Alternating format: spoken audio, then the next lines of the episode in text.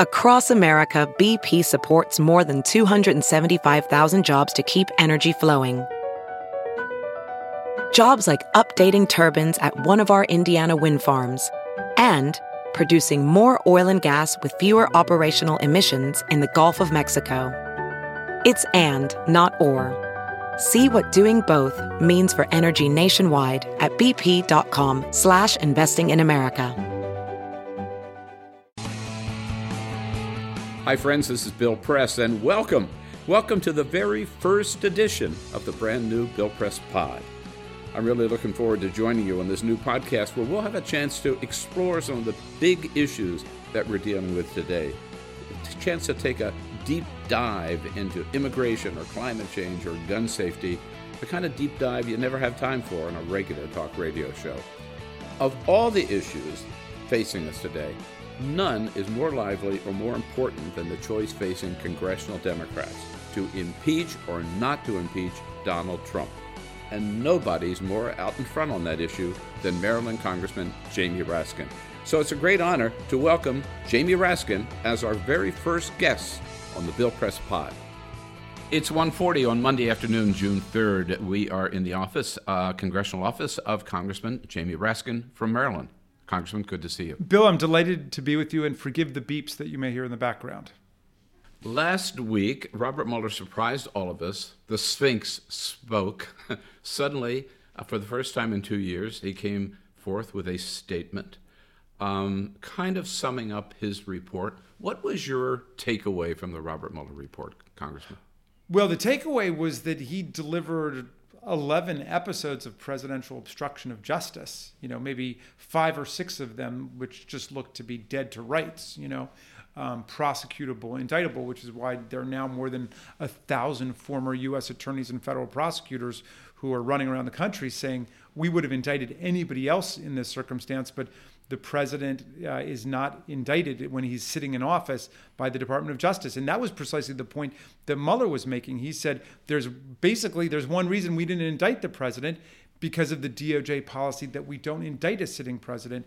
And so he obviously took on the attorney general there and he tried to dispel that thick fog of propaganda that Barr has left over the country with the ludicrous no obstruction, no collusion mantra that he and Trump have been advancing everywhere they go. You're a constitutional lawyer. You taught constitutional law. Do you agree with Robert Mueller that that Office of Legal Counsel opinion is constitutional?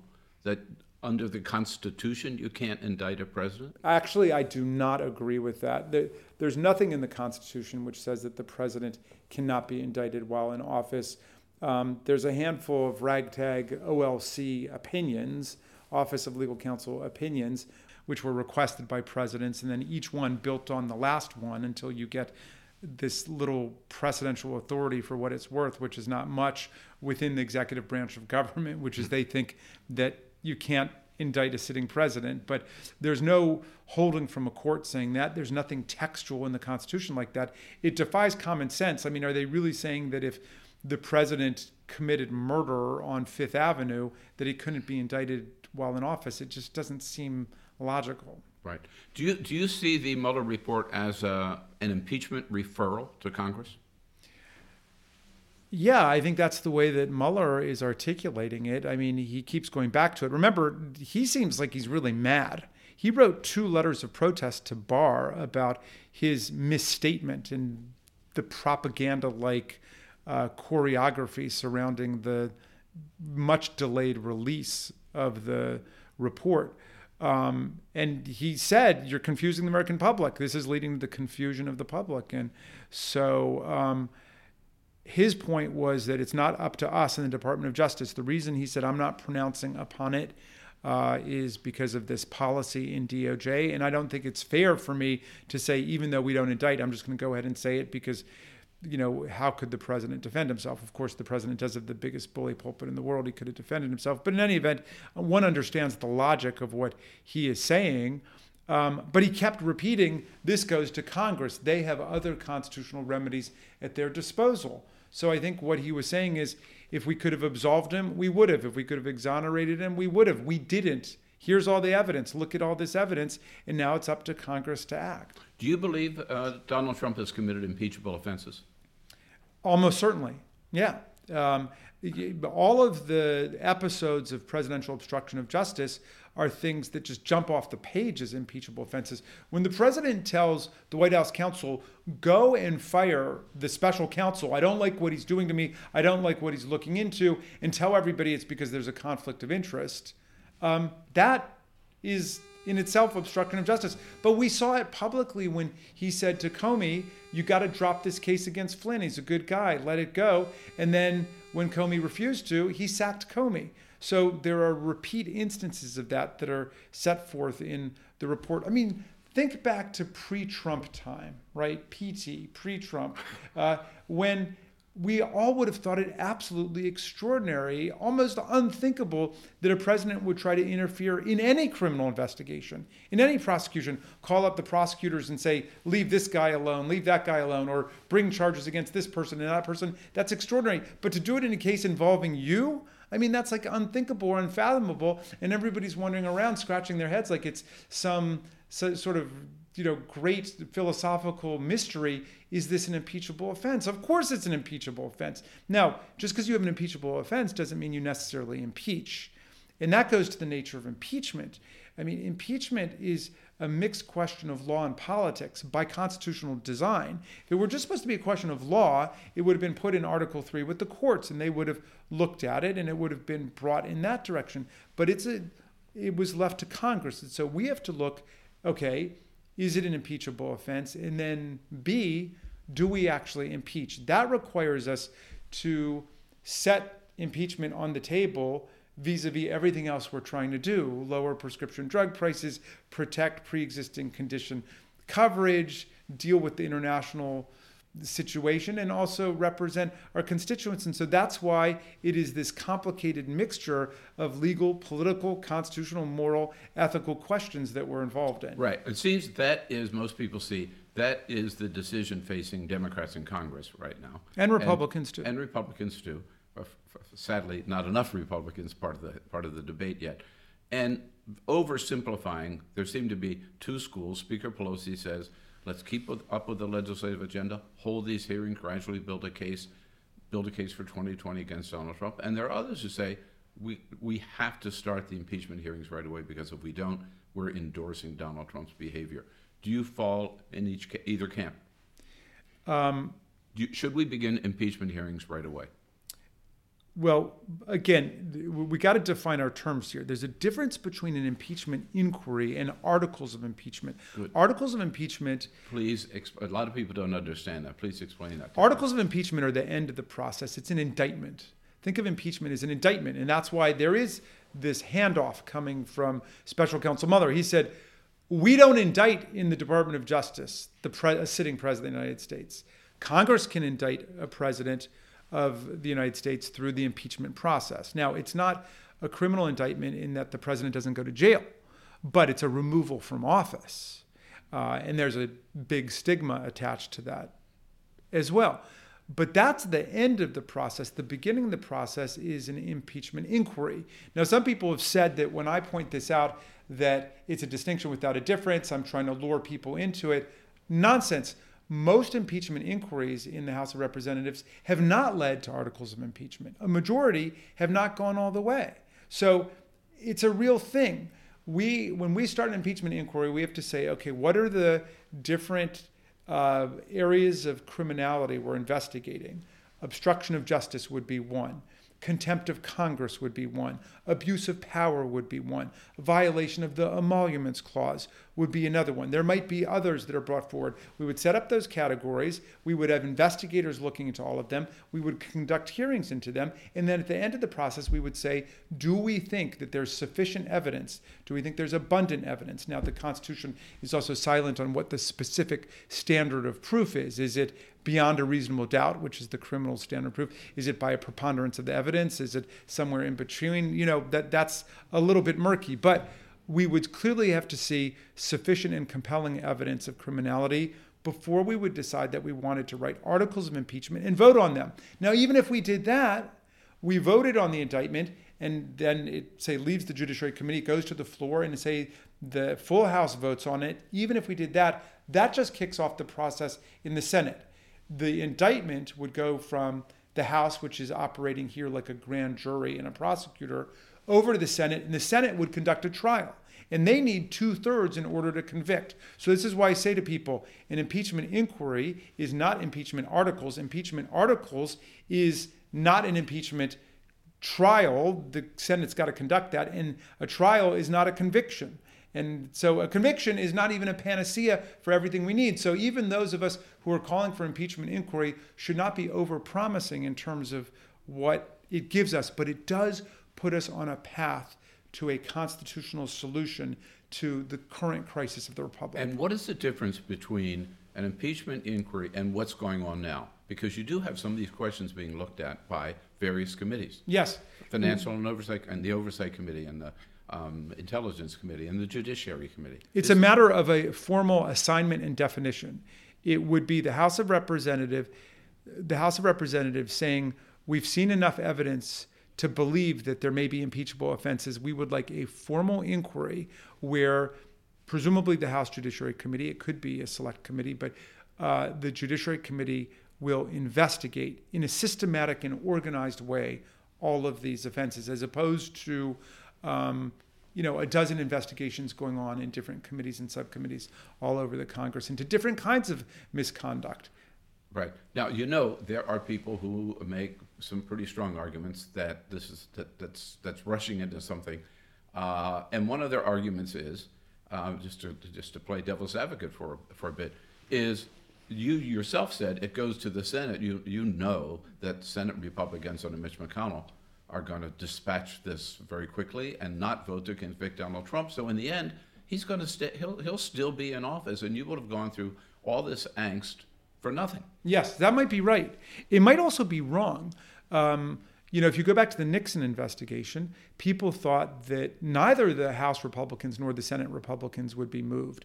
But investigations have a dynamic of their own. Evidence comes out, smoking guns arrive, people learn things.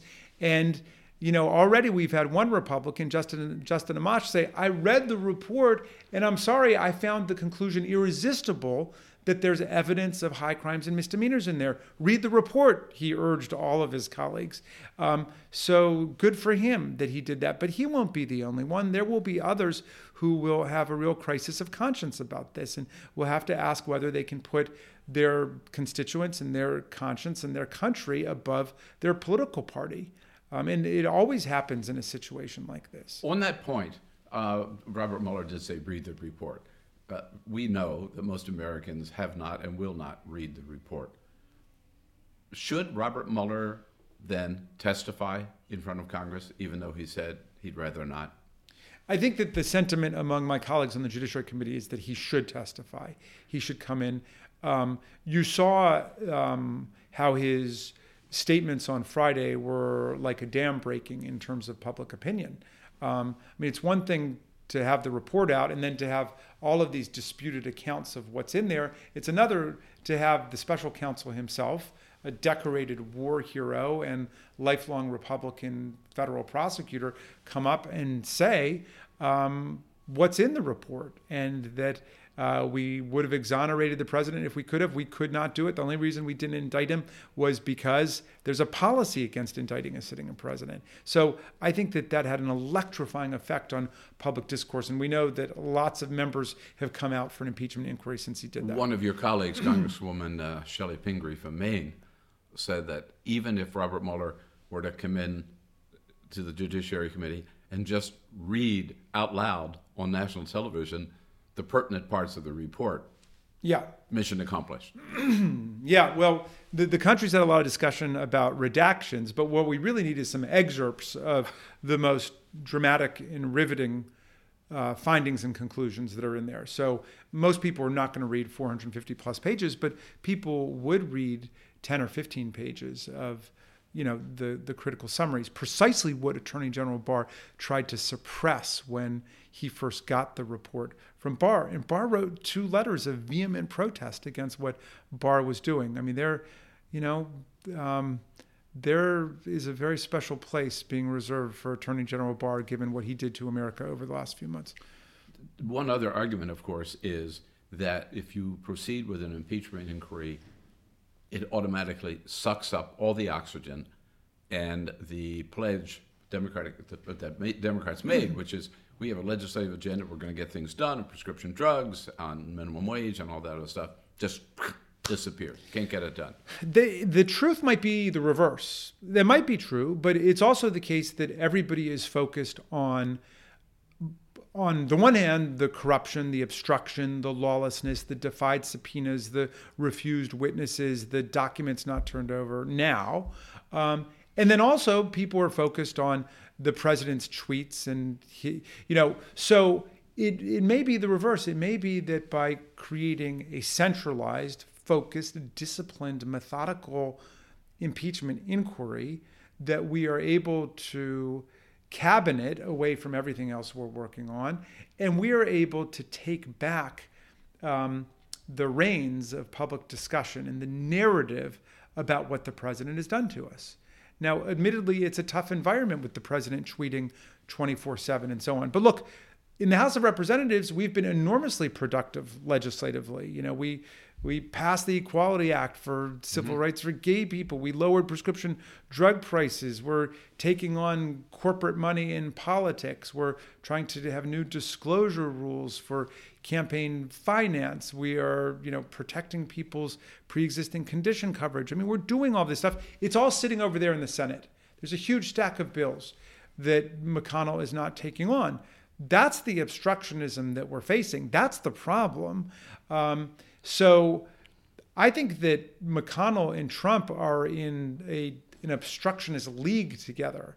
The president is obstructing justice and obstructing our constitutional values, and McConnell is obstructing legislative progress. We've got to fight back. My grandfather, who was in politics, used to say that duck hunting is a lot of fun until the ducks start shooting back. You know, we've got to start firing back and making clear that we're not going to let them get away with all of these violations of the rule of law.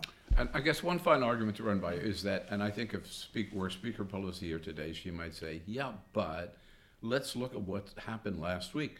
There were three judges in one week who ruled against Donald Trump, who ruled in favor of the Democratic committees in Congress. So, like, this process is working right now. Just well, that's absolutely right. Keep going. Well, but that's right. But we're not just keeping a scorecard of judicial victories. We're, the, what we're winning on is cases where the administration is withholding evidence from us. So we're trying to get evidence. But what's the evidence for?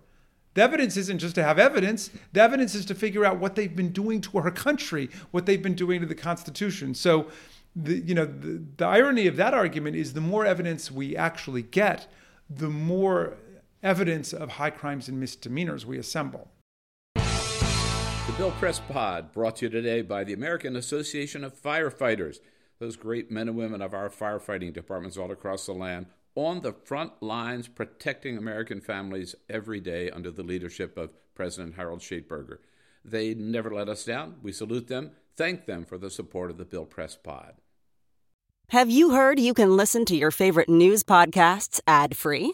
Good news! With Amazon Music, you have access to the largest catalog of ad free top podcasts included with your Prime membership. To start listening, download the Amazon Music app for free or go to amazon.com slash ad free news podcasts. That's amazon.com slash ad free news podcasts to catch up on the latest episodes without the ads. As you write your life story, you're far from finished. Are you looking to close the book on your job? Maybe turn a page in your career? Be continued at the Georgetown University School of Continuing Studies. Our professional master's degrees and certificates are designed to meet you where you are and take you where you want to go. At Georgetown SCS, the learning never stops, and neither do you. Write your next chapter. Be continued at scs.georgetown.edu slash podcast. We're talking today with Maryland Congressman Jamie Raskin. How much time do you think Democrats have at some point if you get into 2020, most people say you just started too late because then it's all a campaign issue. So the clock is ticking. How much time do you think before Democrats have to really decide Well- fish or cut bait on impeachment? Look, I mean, Speaker Pelosi is a political genius, and she understands the rhythms of the legislative calendar. She understands the rhythms of the political calendar. And, you know, we're not going into this without Speaker Pelosi's agreement and active leadership and participation. So she would know and understand that. My guess is that if we're going to do this, Labor Day? We've got to launch this in 2019. We need to launch it. It doesn't have to be finished in 2019, but I don't think you can reasonably launch an impeachment inquiry in an election year in 2020. Um, so I think that um, we are having this discussion very actively over the next several weeks, and I think we'll see where it goes. Um, you know, I believe we need every tool in the constitutional toolkit on the table. We need the emoluments clause. We need the speech and debate clause. We need the impeachment clause. We need the 25th Amendment, as a lot of refugees from the Trump administration have told us. Um, you know, we're dealing with an absolutely unprecedented situation. There's no clearly right answer. None of this should be grounds for anybody feeling uh, morally high handed or contemptuous of anybody else. We're all trying to figure this out together within the Democratic caucus and within the country. What are you, as a member of Congress, going to do about it? Well, I'm going to try to keep. Mean, a lot our- of people are talking about it. Yeah. Everybody's sort of waiting. I saw, again, Congressman Ru- Well- one of his colleagues in the New York Times, said, you know, we got to move. Somebody's got to move. Yes. Act. Well, I'll tell you what I'm doing this week, okay? Because I've got a lot of different things that I want to put on the table. One of them is the 25th Amendment. And of course, in the last session, I introduced legislation about it with uh, 70 co sponsors. Unfortunately, all of them were Democrats. There were no Republicans willing to join us. But that legislation establishes the body that's contemplated by the 25th Amendment because the 25th Amendment says the vice president and a majority of the cabinet can find that the president cannot execute the powers and duties of office. But it also says the president and a body, a majority of a body set up by Congress can determine that too. Congress never set that body up. So this just establishes a body that would be bipartisan, it would be bicameral, it would include former presidents, vice presidents, attorneys general, secretaries of defense, treasury, attorneys, you know, and on the other side it would have physicians and psychiatrists you know, because what the framers of the 25th Amendment were about was saying, look, we got 535 members of Congress, we only got one president, and we can't afford a president to be physically or psychologically disabled in the nuclear age. So that's one thing. But I tell you Can what, I I'm, interrupt you there? Yes. Just a sec? Because uh, wh- while we were waiting to begin, I saw in your office here a copy of this book, The Dangerous Case of Donald Trump, which I read last year. Uh, 37 leading psychiatrists and mental health experts in the country who uh, take a look at Donald Trump and say um, they feel compelled to speak out that it's dangerous to have someone like him so close to his finger on the nuclear button. that's right. Um, do you believe that Donald Trump is mentally, if you're doing this and setting up this body, is one should one conclude that you believe that he is mentally unstable? No, um, it's not my judgment to make. We, we have a constitutional role to fulfill, which is to set up a body of people who really would be experts. And half of the experts would be people who've served in the executive branch, who understand the pressures of the executive branch and understand the nature of the president's job. The other half would be physicians and psychiatrists. I think enough evidence has been brought forward by people who were in the administration. There's been enough talk about the 25th Amendment by people like Rod Rosenstein and other people uh, in the administration that we've got to do our constitutional responsibility by setting this body up. Okay. Okay. So, but that's something I feel, by the way, it doesn't mention Donald Trump. It's not just for this administration, it's for all administrations. It should have been done 50 years ago when they passed the 25th Amendment. You mentioned uh, a second. Well, he, he, here's the real thing that I think week. we need to do. Um, the emoluments clause, uh, the foreign emoluments clause in Article 1, Section 9 says that none of us in federal government can take any present emolument, which means payment, office, or title from a prince, king, or foreign government. This was the original anti corruption, anti bribery provision of the Constitution that the framers put in there because they wanted the president and the members of Congress to have complete, undivided loyalty to the American people. That's all we should be thinking about. Our fiduciary responsibility is to the people, not to the Saudi princes and not to the United Arab Emirates and not to Turkey and not to the dictator of the Philippines and not to um, you know Vladimir Putin and so on, not to the Chinese government. But you know what? This president has collected millions of dollars from foreign governments at the Trump Hotel, the Trump office tower, the golf courses. Um, other presidents have come to Congress to ask for consent because you can only keep that stuff with the consent of Congress. Other presidents have come to us for our consent when they've gotten something like a rug, a shawl, something worth a couple hundred dollars. And sometimes Congress says, yeah, you can keep it. Sometimes Congress says, no, turn it over to the US Treasury, turn it over to the State Department. This president is keeping millions of dollars. Now, he said voluntarily he would write checks for, I think it was either 350 or $450,000, which gives you a sense of how much money he's really accepting. He says these are the profits from foreign governments. Well, a couple problems there. One, the Constitution doesn't say that he can keep money from foreign princes, kings, and governments if it's just if it's not the profits, if it's just whatever the principle. I don't know what the distinction is. But the other thing is even um, you can't keep any of it without coming to Congress. Mm-hmm. It's a, you can't keep any of it without the consent of Congress. So it is time for us to zero in on this and to say that Congress does not accept the president's acceptance of these emoluments from foreign governments. We reject it. We don't approve. And so everything that he's collected since he's been president has got to be turned over to the U.S. Treasury. And you um, introduce a resolution on that? Is that your Yes, plan? I've Right. written a resolution. I'm going to be sending out a dear colleague letter later today or this evening to colleagues about it. And it's time for us to move on that. And however you feel about an impeachment inquiry, you could be for it or against it.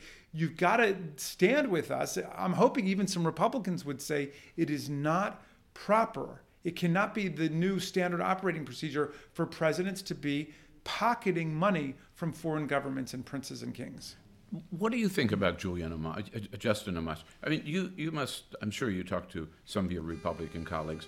He can't be the only one among the Republicans who um, just dis- is disgusted with Donald Trump. Well, unfortunately, a lot of the ones that I would have expected to do what Justin Amash did left Congress in the last session. I think they read the writing on the wall.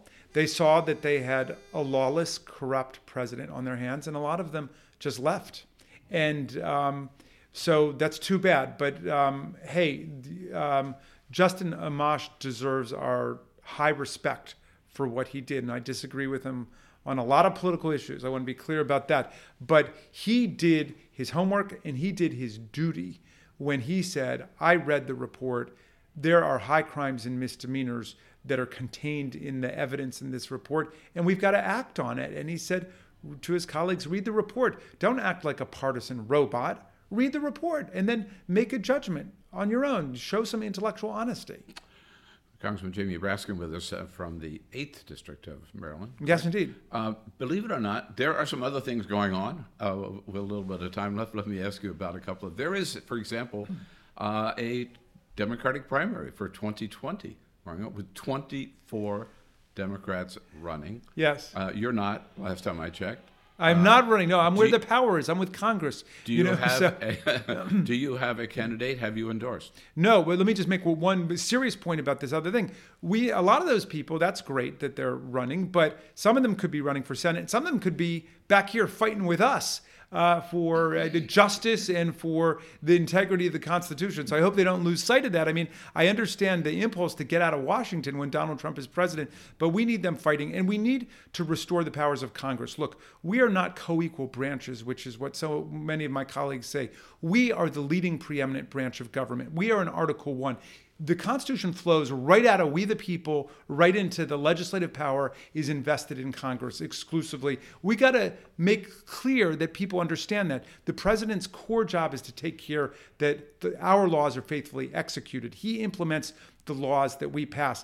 He can't impeach us. We can impeach him for high crimes and misdemeanors. So understand the proper relationship there. So So you're suggesting that Eric Swalwell or Tim Ryan and Seth Moulton ought to come back and do their job here and not run for president? Well, we need their help here too. No, I wish those guys all the best, but I, I don't think that they anybody should run for president on the theory that that's where the power is. The power is right here in Congress, and we've got to restore the power of Congress. We have the power to declare war, not the president. He should get the hell out of that Saudi war in Yemen right now. We told him to by majority vote in both houses of Congress, bipartisan votes, but he thinks he can just go ahead and do it. He doesn't have a power to declare a national security emergency to pay for the wall, which we said we were not going to fund. We control the power of the purse, not him. So there's a, a, fundamental constitutional power struggle going on that goes way beyond his high crimes and misdemeanors. It's a question of who's going to govern in America. Is it Congress or are we going to have an imperial presidency? So you haven't endorsed yet. What are you looking for? Um, or waiting for? Well, I want I want people who are going to help us fight this constitutional battle. Um, I want people who are going to unify uh, the Democratic Party in the great tradition of our country behind the Constitution, behind the Bill of Rights, and behind a progressive program that moves us forward on health care, that moves us forward on education for the people, that moves us forward for a progressive tax structure, and so on. And the person who can beat Donald Trump guess I would add. It goes without saying that is the number one job qualification. We got to win. We, we, we've got to beat Donald Trump. But the person who picks up that program will win. We are the party. And you haven't seen that person yet. Just mm-hmm. keep. Oh, well, I, I think a lot of them could do it. And I'm very impressed by the campaigns that a bunch of them are running. And I'm impressed by the different elements of it. Look, the great thing about uh, Democratic politics is the competitiveness of it, you know? Uh, and I, I'm so disappointed in the Republicans that it remains a, a dictatorial, religious cult like atmosphere over there. Um, they should be, of, of all people, they should be questioning what their party is and what it stands for at this point because Donald Trump has stolen their party right out from beneath them. It is not remotely like Abraham Lincoln and Frederick Douglass's party anymore. You're not ready to stand up and endorse Joe Biden today. I would be very happy if he were the nominee to go out and campaign for him. I'd be very happy if it were Elizabeth Warren. I could name you a couple dozen of them, you know. One other thing that you've led the fight on is the national popular vote. Yes. Time to get rid of the electoral college? Well, it's a it's a travesty. It's a mockery of democracy. We should elect the president the way we elect everybody else governors, mayors, members of the House, Senate. We look, Bill, we spend hundreds of millions of dollars exporting democracy abroad every year. You know one thing we never export? The electoral college. You never have a country saying, "Hey, we're going to write a new constitution. We want to use that electoral college relic thing you have there." I mean, it, it's so undemocratic and unfair the way it works. Two of our last five elections, 2000 and 2016, were settled in favor of the popular vote loser by millions of votes. It just doesn't make any sense. Um, we should have a real election where everybody's vote counts equally, where the majority of the uh, votes gets to decide who's going to be president. Yeah. And finally, I just have to ask you this because Jared Huffman in California is my congressman in California. And I note that you and Jared Huffman and a couple of others have formed what is called the Congressional Free Thought Caucus. Yes, indeed. What the hell is that? Well, I wanted it to be called the Free Thinkers Caucus, but they thought that was too provocative. But look, America was founded by free thinkers, both in the general sense of people who are willing to think for themselves and not accept received dogma from states or churches, but also free thinkers in the sense of wanting to stand up for um, a, the secular separation of church and state in the Constitution. Uh, and the, you know, that's what Tom Paine was about. That's what Thomas Jefferson was about, and James Madison. James Madison. They, they were, as people, they were deists. They basically stood by the doctrine that God got everything started and then just stepped out of it at that point. Um, but they believed very strongly in the separation of church and state. They rebelled against centuries of theocracy and merger of church and state, like the Church of England. And Madison said that led only to corruption of the government and um, corruption of the church. Um, and that the way to deal with it is to make religion and faith a matter between each person and his or her God, or no God at all. That's up to everybody to decide. So it was a great moment in 1962 when the Supreme Court in Engel versus Vitale struck down compulsory prayer in the public schools and said it's no business of the part of government to be composing prayers and making kids do it. I still have colleagues who will get up and rail about that and say, mm-hmm. you know, the Supreme Court banned prayer in the public schools. And I always say, no, the Supreme Court did not ban prayer in the public schools. As long as there are pop math quizzes, there will be prayer in the public schools. Anybody can pray whenever they want. It's just that the government can't write the text and then compel you to participate in it. Right. And that spirit prevails today in the Congressional Free Thought Caucus. Uh, Congressman, a real fighter for the people, a real progressive, and a real free thinker. Thank you so much. Well, I appreciate that, Bill. I'll try to live up to it. And now, my parting shot for today I think Jamie Raskin's absolutely right. And I must admit, I've changed my opinion on this. I mean, before, I was in the school of let's not rush into impeachment hearings, let's take our time, let's hold the other committee hearings first and then see where we are. But Robert Mueller changed all of that, I believe. I mean, Robert Mueller told Congress, I've done my job, now it's time for you to, you, to do yours. Robert Mueller said, I can only go so far. Only you can finish the job. Robert Mueller said, I couldn't do it. I couldn't convict Donald Trump of obstruction, but you can. And as a result of that, as a result of Mueller's statement, I believe Congress cannot not act. They have to begin an impeachment inquiry. They've got to build the case against Donald Trump, and then they've got to impeach Donald Trump. Not to act is to endorse Trump's lawless acts and to demean and diminish and disgrace the office of the presidency of the United States. So I can only hope that the Democrats in Congress follow Jamie Raskin's lead.